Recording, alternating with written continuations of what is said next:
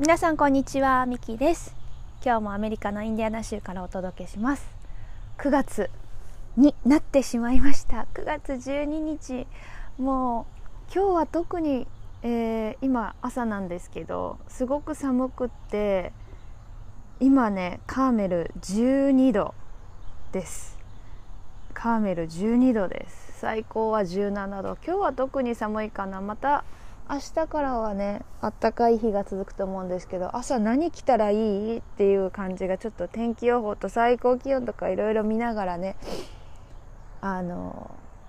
子供たちの朝の服をどうするかっていう問題が出てきました。まあ今日は、えー、すっごく前の夏休みにね始まる時に私は、まあ、アメリカと日本の夏休みってすごい時あの時期がずれていて5月の末とかになったかな。私はいつも夏休み中に楽しめるアクティビティをねいろんな詰め込んだ小さなギフトバッグを2人に用意するんです。その中の一つのものが夏休みが終わった今でも毎日続いているものがあってまあ一ってしまうとそれは日記なんですけれども姉妹が毎日その時から日記を書いてるっていうお話をしたいと思います。それではスタート。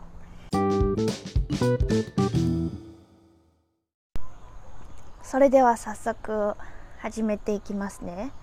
あのオープニングからそうなんですけど今日デッキ外で今録音してて収録してて鳥の声や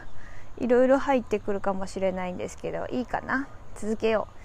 う。そうそれで夏休みのね始まる前に5月の末にあの小さめのノートをプレゼントしたんですね子供たちに。で夏休み中我が家は大きな旅行に行くわけでもなかったから毎日毎日何か何が楽しかったとか誰と会えたとか何が美味しかったとか嫌だったことも含めて何でもいいから夜に一日を振り返って書いてほしいなという思いを込めてその小さめのノートを送ったんですね。で日本語でも英語でも書くのはいいよって言ってもちろんあの2人が書いたのは英語だったんですけれどもまあそこはいいかと思ってで夏休みを振り返ったらね毎日こんなことしたなとか小さなハッピーもあの見つけられるようになるといいなとか少しちょっとマインドフルネス的な要素も期待しつつ用意したんですねそしたらあの夏休み中一日も欠かさず書けたっていうのが私的にはちょっとびっくりであの最初の方はちょっと初動で習慣づけをさせるために日記書いてから寝るんだよっていう風に声をかけてはいたんですけどもう途中からはそんな言わなかったんですよね書きなさいよとかは。だけどまあそれがうまく働いて2ヶ月半まあそれどころか夏休みが終わってからも現在まで9月だからもう4ヶ月とか寝る前自分の部屋で毎日書いているようでまあ日記を書いてから本読んで寝るっていうルーティンが確立されたみたいなんです。で2人ともね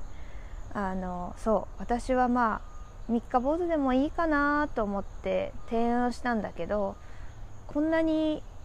続くとは思ってなかったですね正直。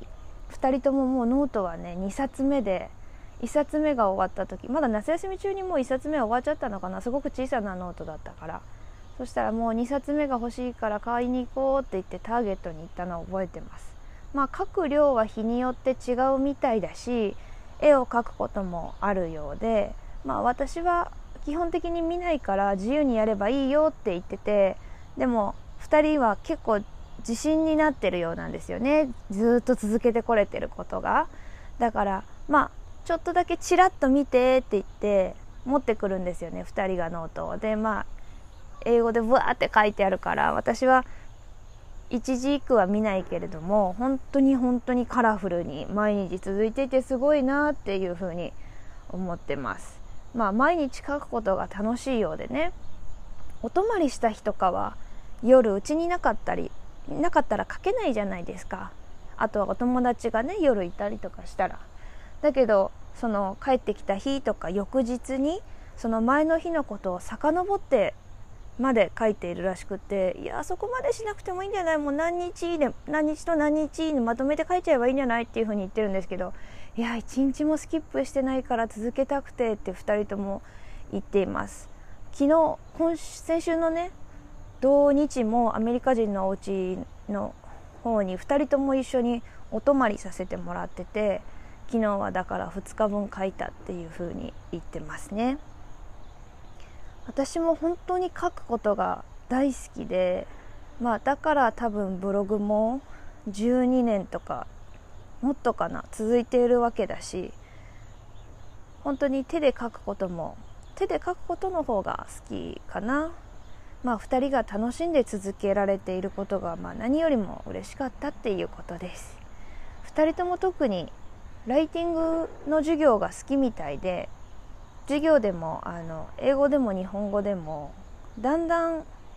英語はね前々からライティングすごい得意だったんですけど日本語学校の宿題で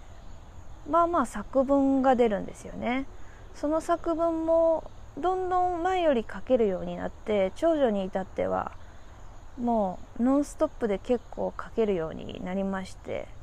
下の子はちょっとヘルプがいるかなアンナはっていう感じかな。まあどんどん書くことが頭に浮かぶらしくって私としては分かる分かるっていうような思いです。まあ継続は力なりって言うし好きこそものの上手なれって言うし本当に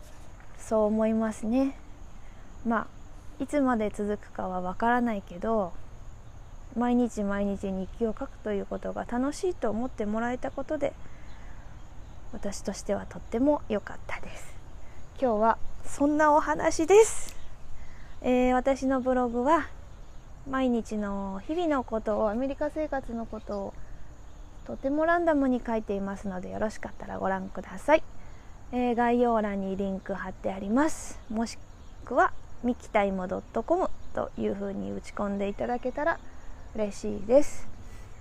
今日は私はこれからジャザがねお仕事があるので行ってこようと思います。それでは皆さん良い一日を。さよなら。